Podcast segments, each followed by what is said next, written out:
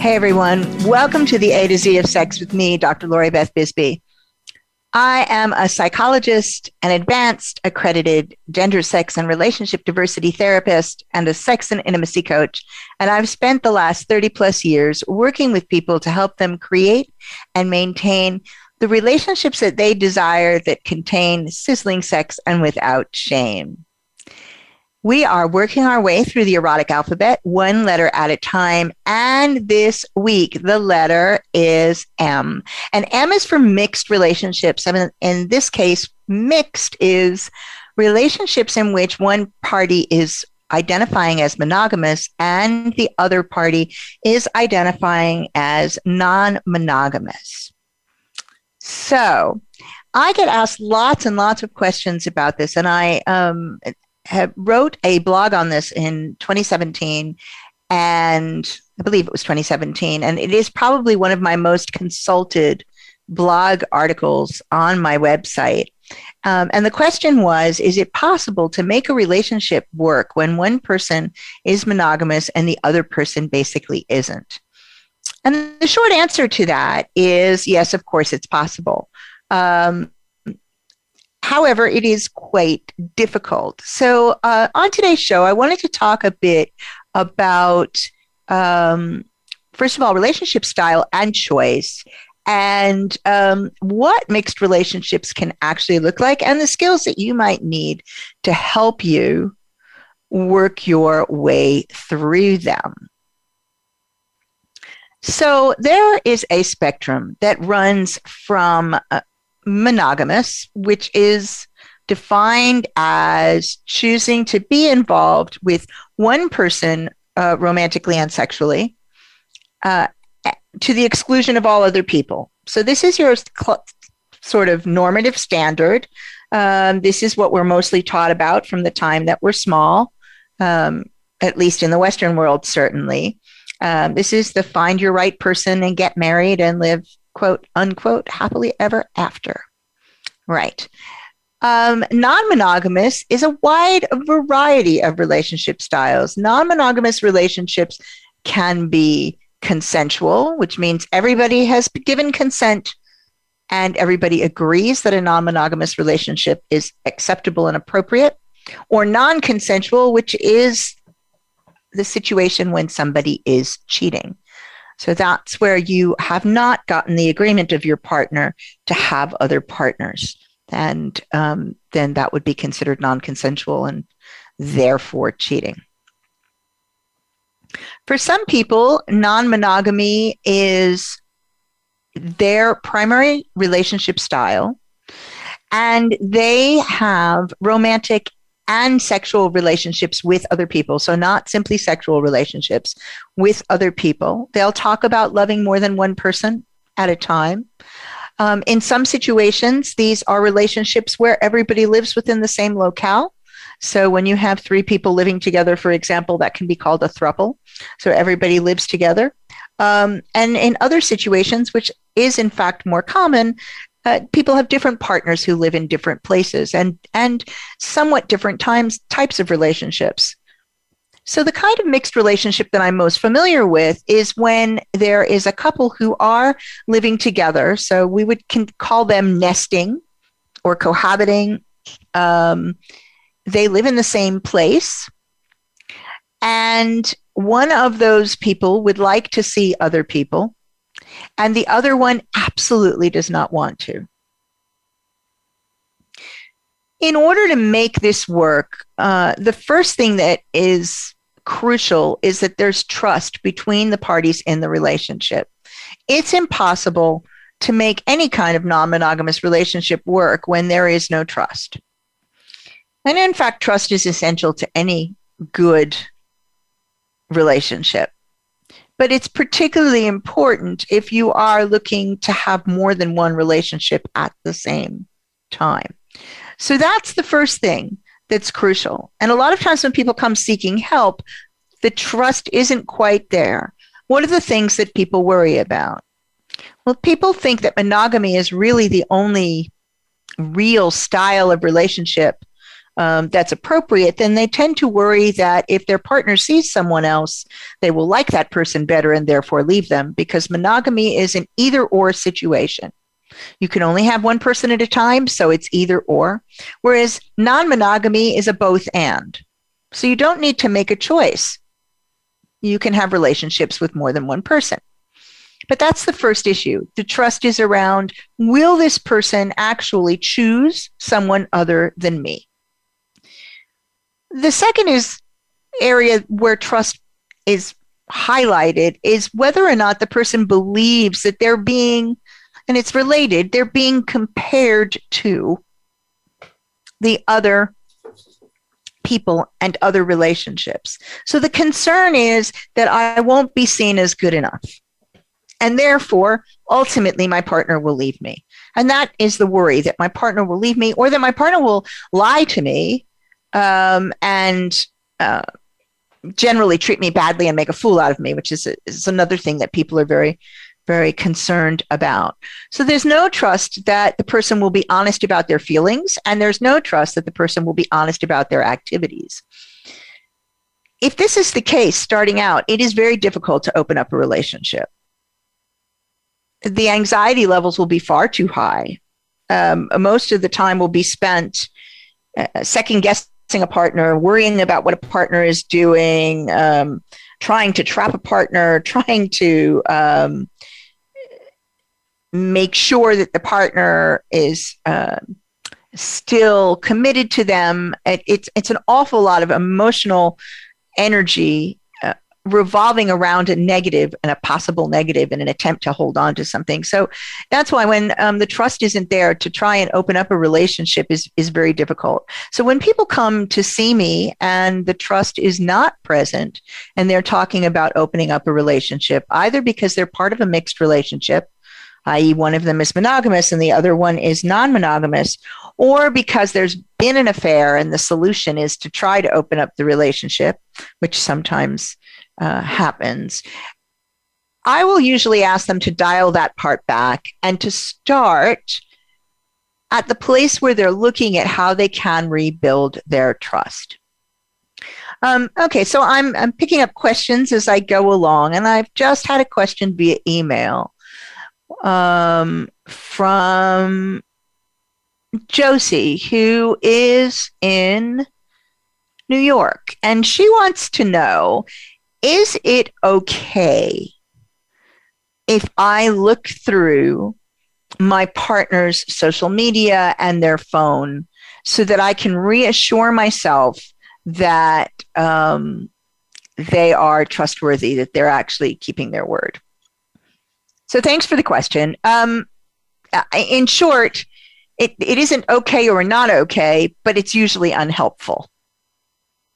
When a trust has been fractured, sometimes I will suggest that what a person does in order to help um, to rebuild trust, that someone really puts a um, very, very clear, um, open policy around all of their writings and social media and um, all of their phones and everything, so that their partner can um, see that nothing is being done behind their back. And this is particularly when uh, a relationship has been conducted a lot online, so that there was a lot of lying and and, um, and um, hidden communication. However, this only works for a short period of time, and it should only be used as a way of um, shoring up the person's words. Ultimately, it doesn't work tremendously well and makes everybody feel very restricted. And it also kind of gives people the idea that it is acceptable um, to demand to know everything a person thinks, feels, or says, um, and that that's somehow acceptable, that you would expect to, to have access to every one of your partner's thoughts or communications. When in fact, in actuality, Um, everybody has a right to a degree of privacy in their thoughts and in their communications with others. And that in order to um, have a good, strong, safe relationship, you do need to have the freedom to be able to talk, to someone in confidence uh, without uh, being concerned about your partner reading um, and potentially misinterpreting what you've um, said or written. So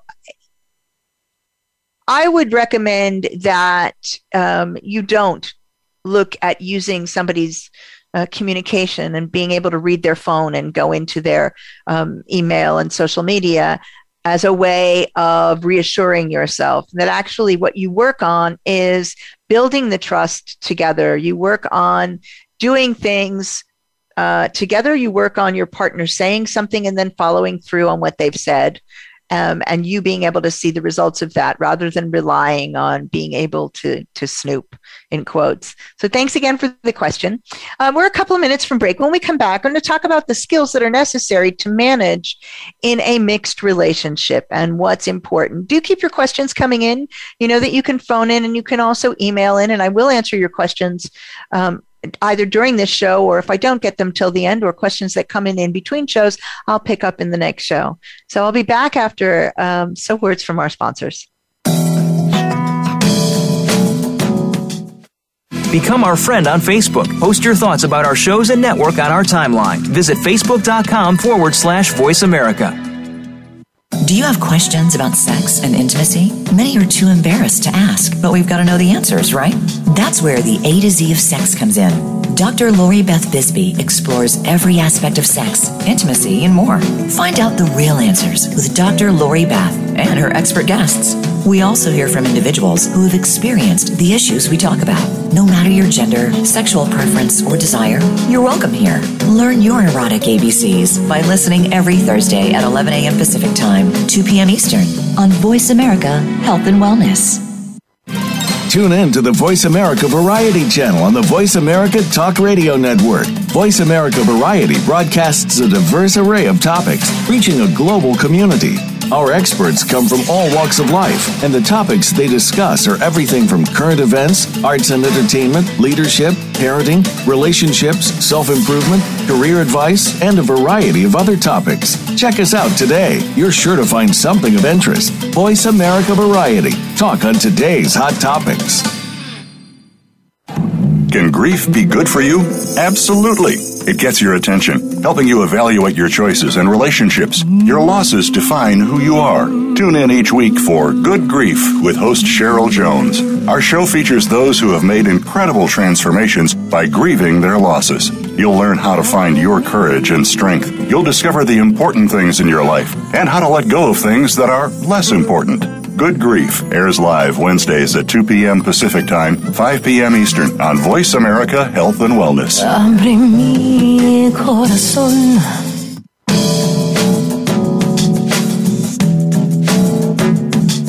This is the A to Z of Sex, featuring Doctor Lori Beth Bisbey. We know you have questions. We welcome you to call in to one eight six six, four seven two, five seven nine two. That's one eight six six, four seven two, five seven nine two. Feeling a bit shy? It's okay.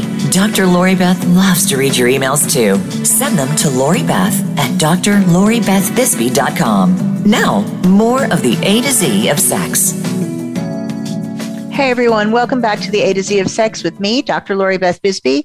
And this is part two of M is for mixed relationships. And by mixed, we're referring to monogamous, polyamorous mixes.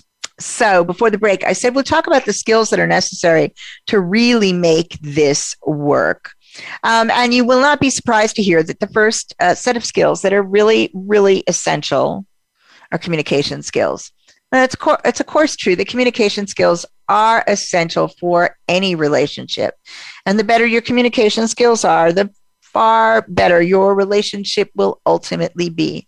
But when you're dealing with relationships in which people have two very different views about what style a relationship should take and what makes up a good relationship, communication becomes even more important.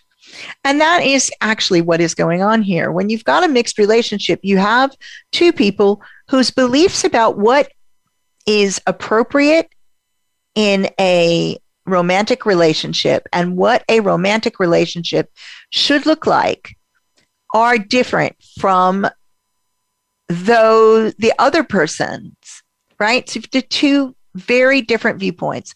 Monogamous people often believe that most of the emotional um, interaction and deep emotional interaction in the person's life should be happening with their partner. Um, depending on your culture, there's room for friends, but it's expected, and you often hear, you know, my partner's my best friend. That's really a very common statement. Um, people who are uh, by nature um, non-monogamous um, may not look at it that way. Those who are polyamorous, so those who actually have not only physical relationships outside of um, a one-to-one relationship, but have multiple sexual, uh, multiple emotional relationships as well, usually believe that that you have a whole emotional support network, and that can include a variety of partners and friends. So you would be communicating with more people, and it's a different way of looking at the world, and it's a different way of looking at managing emotion and um, celebrating emotion and connection. So when you've got those very large uh, seemingly large differences in viewpoint, it is essential that you're able to communicate well. The parts of communication that are important include being able to listen, harder than it sounds sometimes, um, being able to clearly communicate your thoughts and feelings, making sure you're able to acknowledge what the other person is saying, and and having techniques to gain understanding, and having good negotiation skills. In addition, it's essential that you have good emotional management skills. Now, what do I mean by that? Well, it is kind of like it says on the tin. These are the skills that help us to manage our feelings. So, for example, one of the most important emotional management skills that you can have is self-soothing skills.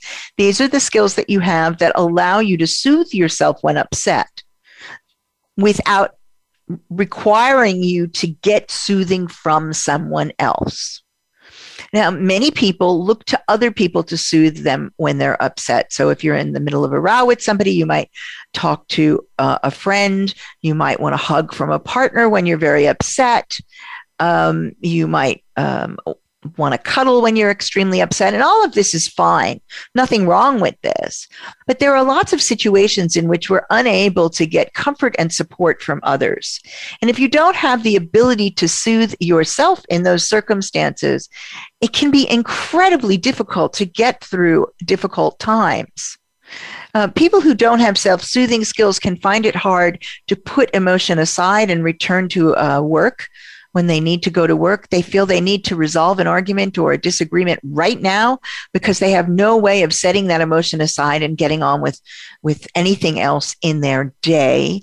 Um, they may find it really hard to bring the level of emotion down to uh, one that they can um, live with comfortably, move around with comfortably. So if they get very, very upset, they stay at that very high pitch of upset, which is, is not only emotionally painful, but can become quite physically painful. So learning to self-soothe is essential. Now, most of us learn to self-soothe when we're babies. Uh, we learn um, if we've got good parents, good enough parents, that um, our parents will take care of us, look after us when we're upset.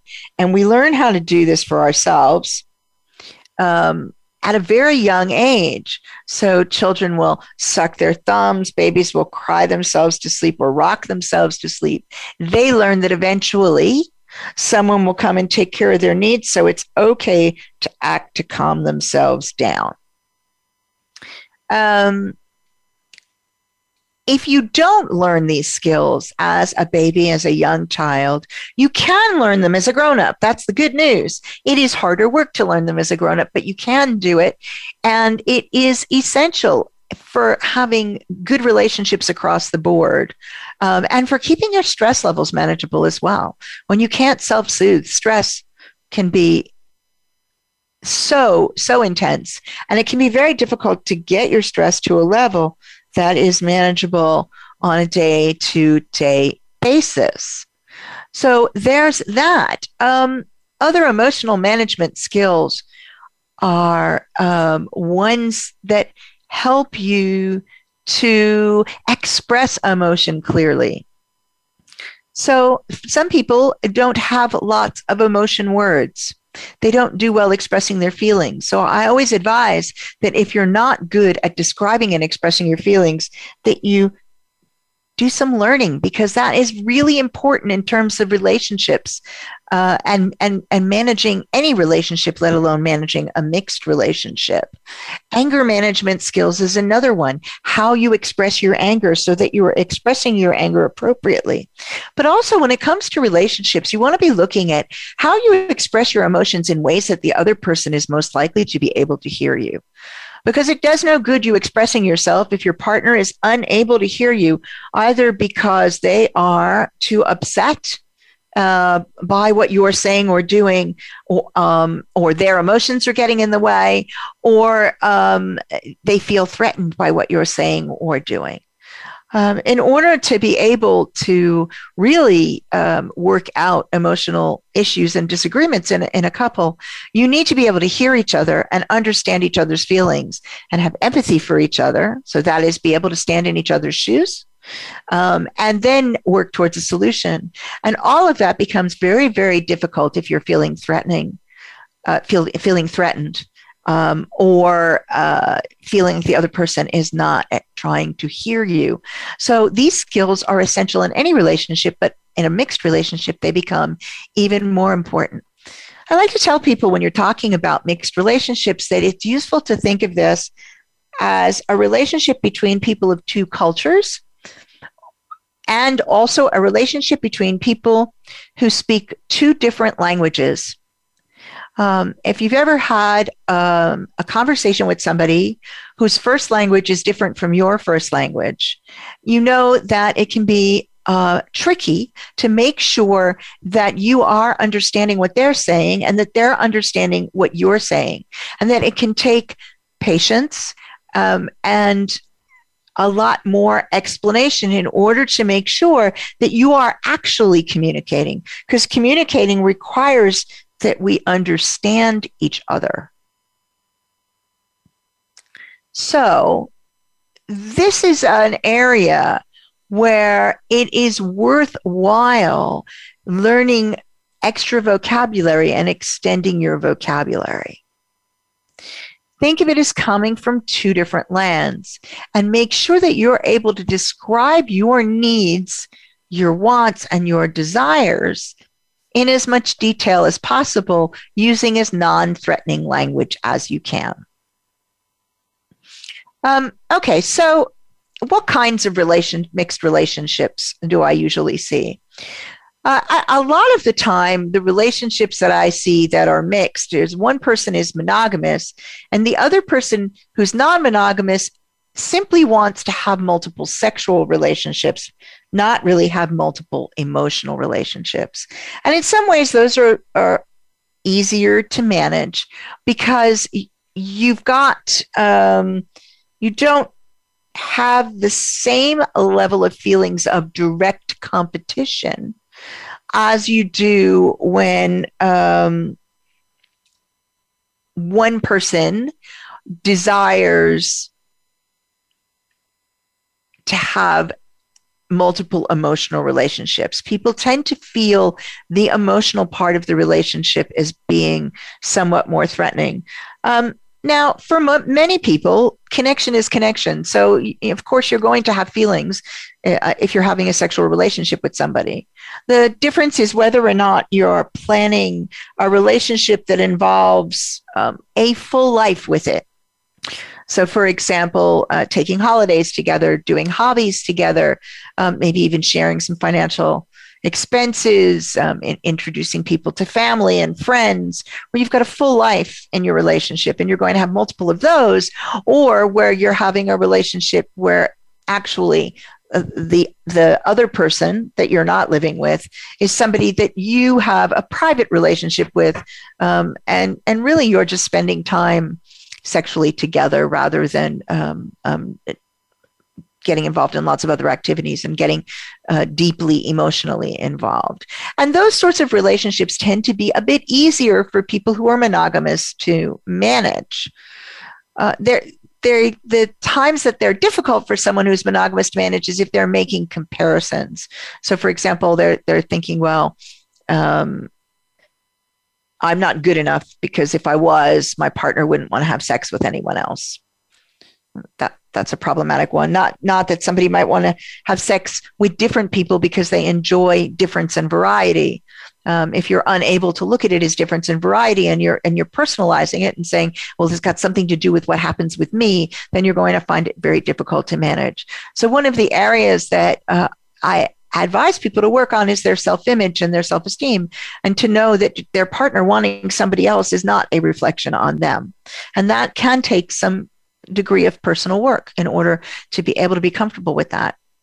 So we are now a couple of minutes from break again, and when I return, we'll talk more about these skills that are useful um, if you're going to try and negotiate a mixed relationship, and I'll answer some more questions. I'll be back after a couple of words from our sponsors.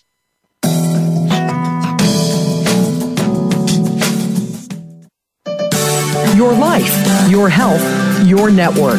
You're listening to Voice America Health and Wellness. Tune in every Tuesday for C. diff, spores, and more with host Nancy Kerala. Our program is to provide information about C. diff, healthcare-associated infections, and more.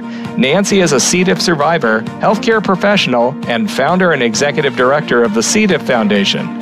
Together with her guests, we'll explore C. diff infection prevention, treatments, clinical trials, environmental safety, and more. Listen every Tuesday at one p.m. Eastern Time, ten a.m. Pacific on Voice America Health and Wellness. Functional Medicine with Doctor Robbins looks at how natural healing and biological dentistry can safely and effectively treat most health problems.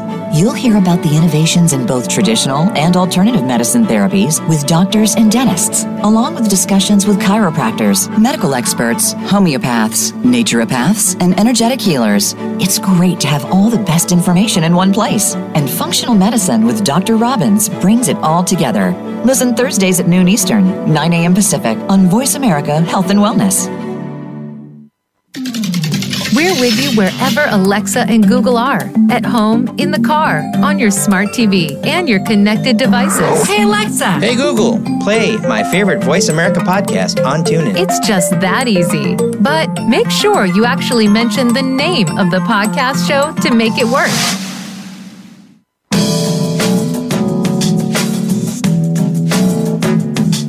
This is the A to Z of Sex, featuring Doctor Lori Beth Bisbey. We know you have questions. We welcome you to call in to one eight six six, four seven two, five seven nine two.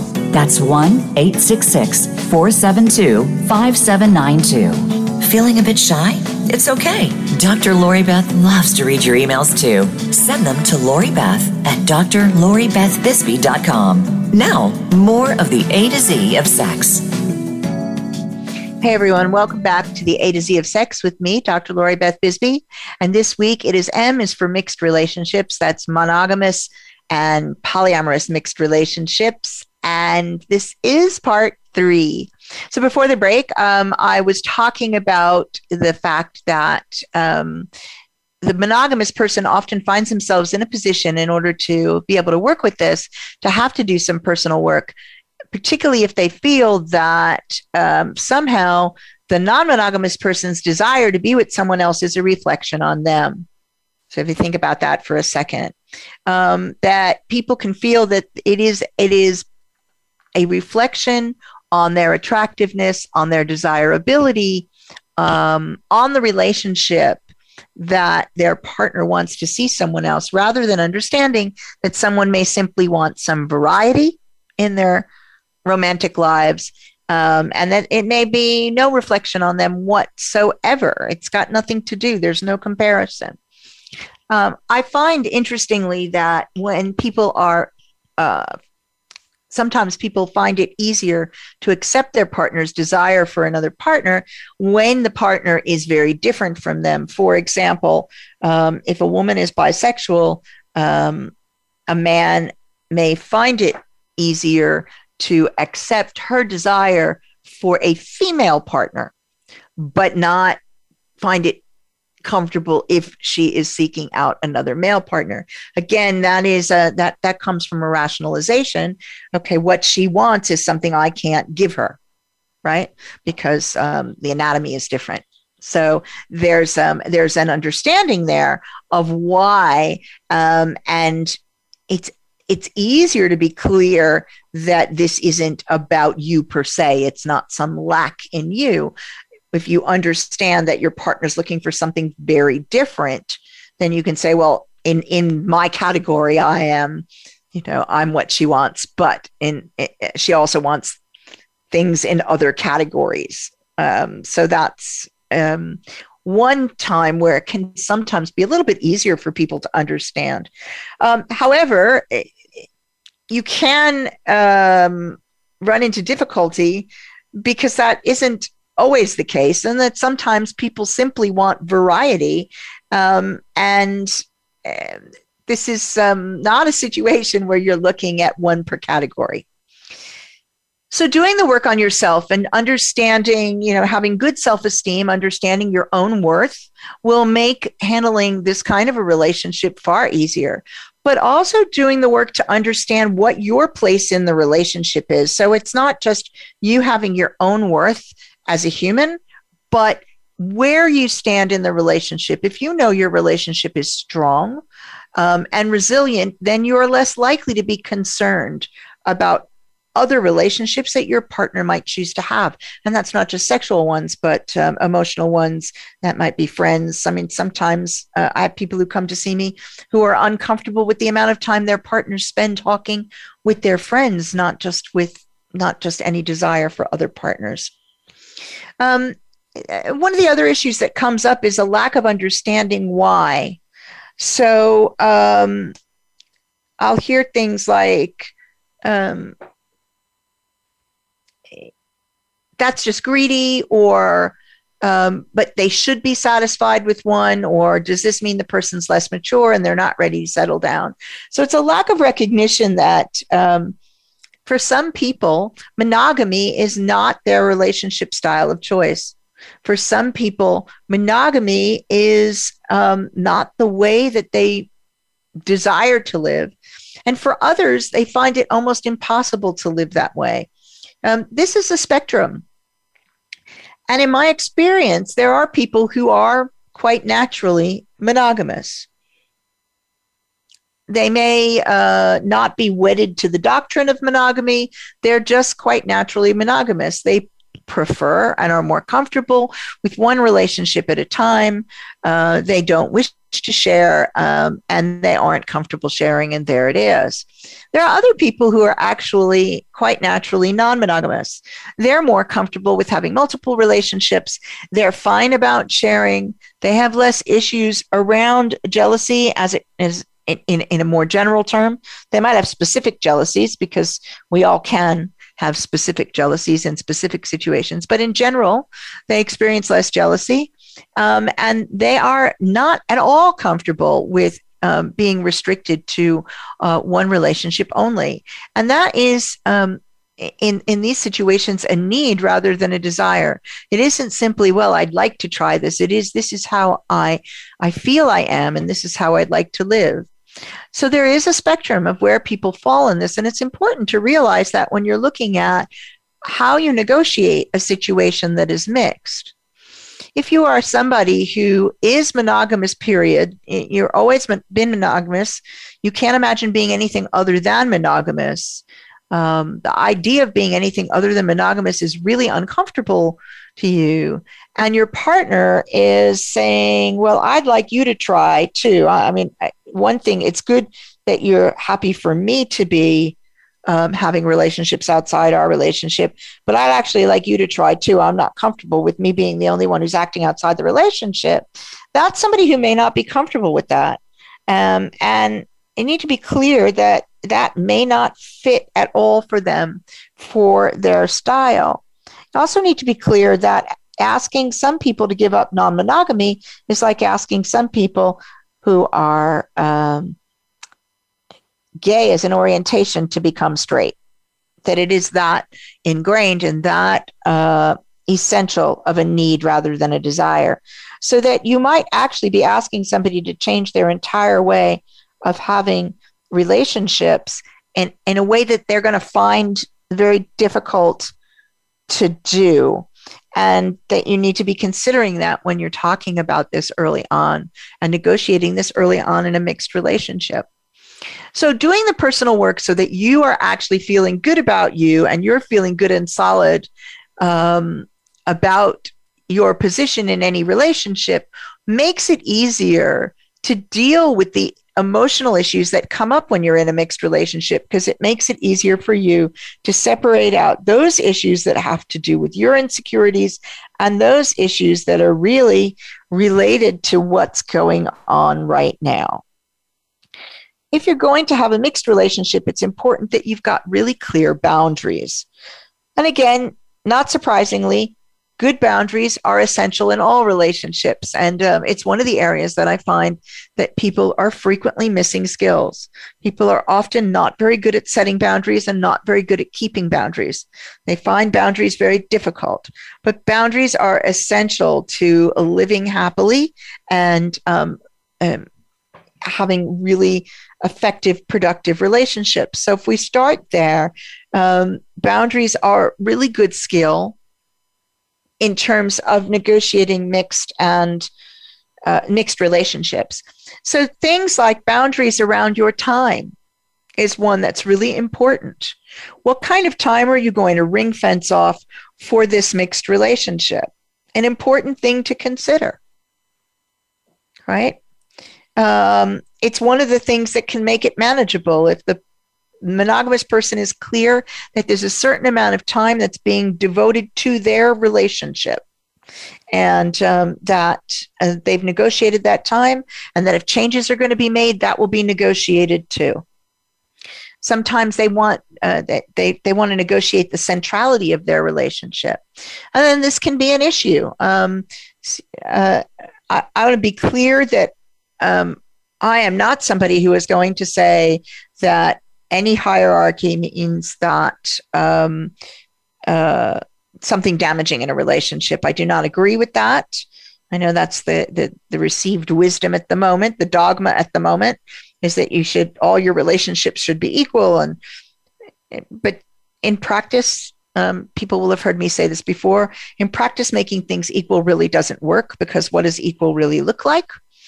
Um, It's very, very difficult. And I'll give you an example. So, you know, we're going to argue about equality. So let's say we say everybody's going to have equal time, but um, I get time on the weekend and you get time during the week when people are working. Is that the same kind of time? No, it's not.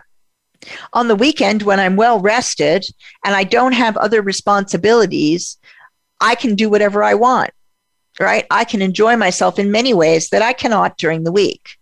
So if I'm the person who only gets during the week time, the activities I can um, engage in with you are going to be restricted by virtue of the fact that um, I'm working the next day. Or maybe I work late. You know, my hours are are unpredictable. If I use myself as an example, like uh, tonight, at the moment, it's twenty to eight in the evening and I'm not done working. And in fact, I have something that I'm doing after this. So I actually won't be finished working until about eleven o'clock tonight. So if you were the partner that got uh, weekday time with me, um, uh, today you would see very little of me, right? So your weekday time with me would mean very little today. Um, whereas if you were the person who had weekend time with me on uh, Saturday, um, I might work on Sunday. I had nothing to do. So you would have had a whole um, day where I could do anything I want. We could do whatever we want because there's nothing on that day. So all time is not equal. So if we use, oh, equal time, then we have to define what equal time looks like. Um, it gets more complicated when you think about what is important to people. So certain types of activities might be important to one person and not to the other. So we're going to divide those equally. For example, um, oh, everybody gets, you know, a winter holiday and a summer holiday. Great. But what if, what if winter holidays are not something I like? What if they're not something I enjoy? So it becomes very difficult to create anything that actually um, feels equal. It may look equal on paper, but it doesn't feel equal. And you get caught up in all these divisions, and you get caught up in, in trying to create this artificial sense of things are the same. They're different relationships. They're not the same. Far better to actually describe what you're going to do in certain relationships and be clear about what you're ring fencing and, and the boundaries that you're making. Far better. Far better to be saying, um, I will be spending at least X number of nights home in any given month. Or um, these activities are activities that I do with this partner, but I don't do with that partner. So that you're actually creating something that works. And you also need to recognize the amount of energy and attention that's put into a relationship and the longevity of a relationship. Uh, if you have been together with your nesting partner who's monogamous for the last ten years, and suddenly, and now you're negotiating opening up um, for one of you, the idea that the new partner coming in would get equal parts of the resources and equal parts of the time and equal parts of the attention um, is not likely to go well. And that's not likely to go well, uh, whether both of you are, are non-monogamous or you're in a mixed relationship. Okay, so we are a couple of minutes from break again, believe it or not, and we'll be back at the last section after some words from our sponsors, and um, we'll talk a little bit more about this and wrap this up and talk about more resources and next steps. I'll see you in a couple of minutes.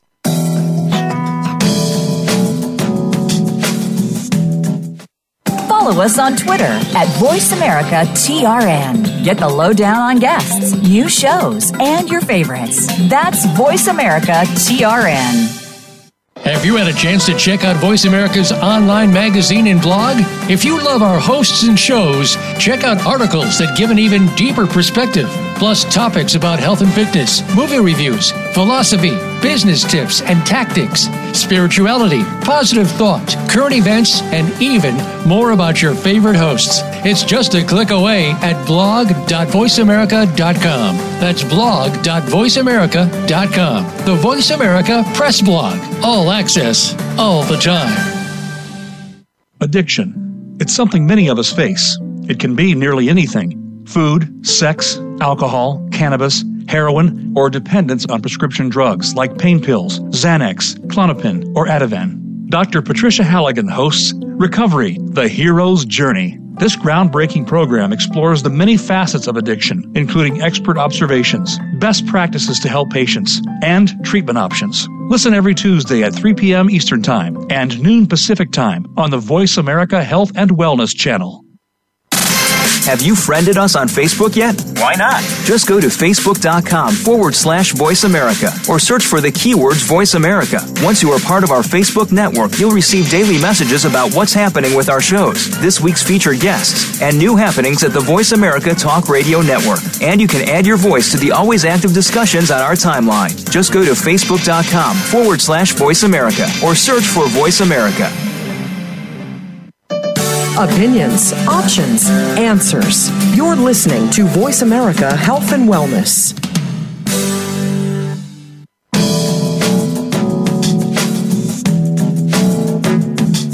This is the A to Z of Sex, featuring Doctor Lori Beth Bisbey. We know you have questions. We welcome you to call in to one eight six six, four seven two, five seven nine two. That's one eight six six, four seven two, five seven nine two. Feeling a bit shy? It's okay. Doctor Lori Beth loves to read your emails too. Send them to Lori Beth at Dr Lori Beth Bisbey dot com. Now, more of the A to Z of Sex. Hey everyone, welcome back to the A to Z of Sex with me, Doctor Lori Beth Bisbey. And this week it is M is for mixed relationships. That's monogamous mixed with non-monogamous. And this is the final part of before. So before the break, we were talking about um, the different ways in which we can negotiate relationship time and space. And we were talking a bit about equality um, and the unhelpfulness of seeking equality um, in these sorts of relationships. And I wanted to um, highlight that the important bit here is to negotiate something that feels good to all parties. That's the important bit, regardless of, of how much time. And I wanted to um, um, talk a little bit about the fact that one of the things that's most useful, again, is some education on the different kinds of feelings that people have when they enter into new relationships. So it's really useful for uh, the monogamous party to understand what new relationship energy is, and for the non-monogamous party to remember to be putting re- uh, time and energy and attention into their existing relationships so that that um, doesn't uh, feel neglected or stale. Um, it's um, sometimes a hard balance, and it can be particularly hard in a mixed relationship. It's easier when somebody is experienced uh, with this and knows that um, they too have these experiences when they have new partners, and they can kind of take the attitude, well, I'll go through this at some point too. So I, they can give somebody a little bit more latitude. Whereas when we're dealing with somebody who is monogamous, they're not going to have this experience. They're not used to having these feelings. And so it can be much harder to bear. In order to make this work, it's important that you check with your partner, what is it that they need? What do they need, and what can you do that will help them manage this better? So on the one hand, we've already talked about people doing their individual work, making sure that their, their self-esteem is good, making sure that they're very clear of their own wants, needs, and desires, making sure that they have good skills, communication skills, emotional management skills, anger management skills, negotiation skills, but also Um, asking your partner, what do you need in this relationship? So we want to set really good boundaries. Make sure we're really clear what the boundaries of our relationships are. Make sure we're clear about our own personal boundaries. How much of your relationship are you going to share? What are you going to talk about? Don't forget the emotional ones, like what you're going to talk about, what you're going to share with other partners.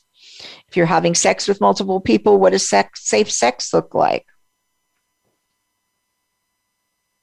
Are there any relationships that are off limits? For example, no relationships with any of my friends, with anybody that I know. Please don't have relationships in the same town in which we live. These are all things you can negotiate. There is no one right or wrong way of doing this, but you do need to negotiate all of it. And then asking your partner what you can do to help them if they're having a difficult time with this is another. So do we need to make sure we keep a calendar? Are there certain days that are sacrosanct? Like, how do you deal with things like Christmas? And this is a big deal. Do you never have Christmas with anybody but your monogamous partner? Again, you know, there will be people who will say that there are rights or wrongs and things that are ethical or not ethical to do in this situation. I'm not going to do that because I don't think it's useful, because I think each individual situation is individual. And so I think it's really important that what people learn how to do is to talk these issues through. How are you going to deal with jealousy? You know, what are the things that that that spark off jealousy, but also how are you going to deal with it? What are you going to do about it? Is it uh, acceptable to ask somebody to take a break? No? Yes? Again, no right or wrong, but it is definitely something that you need to be looking at. Okay, so these are the basics in managing a mixed relationship. Again, reminding you that everything needs to be consensual. It is really important that you're transparent and you're honest, and that you negotiate consensually with your partner. The idea of Um, asking for forgiveness instead of asking for permission does not work with relationships at all. It makes things worse. It causes problems. It causes long-lasting damage. Anything that is going to fracture the trust is really, really, really unhelpful. As I started at the beginning of this, it is incredibly difficult to rebuild trust once you've fractured it. So you're better off not fracturing it in the first place if you can help it. I'm looking to see if there's a further question here. Yep. Um, okay. What do you do if your partner won't even consider the possibility of a mixed relationship? You can't force your partner into anything. You can't, um, you don't want to be coercing your partner into anything. If your partner won't even consider a mixed relationship, then you need to make some decisions about what's most important to you. Is this the right partner for you? That's a question you need to ask yourself. Um, if this is, how are you going to manage your desires, um, and still be true to the agreement you have with your partner? Again, you need to be making agreements, and they need to be agreements that you can stick to.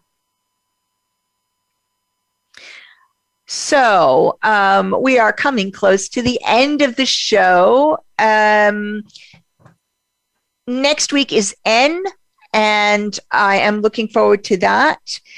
If you want more information on any of the things that I talk about, particularly monon- monogamy, non-monogamy, um, kink, B D S M, you can find more information on my website, Dr Lori Beth Bisbey dot com. I'm on Instagram at, at Doctor Bisbey, TikTok, LoriBeth U K, Twitter at Doctor Bisbey. I've got an Instagram live tonight at uh, five p.m. Eastern time with my sister, Missus Blue Frost, and we will be talking about um, what obedience looks like. So you might want to come and join us over on Instagram.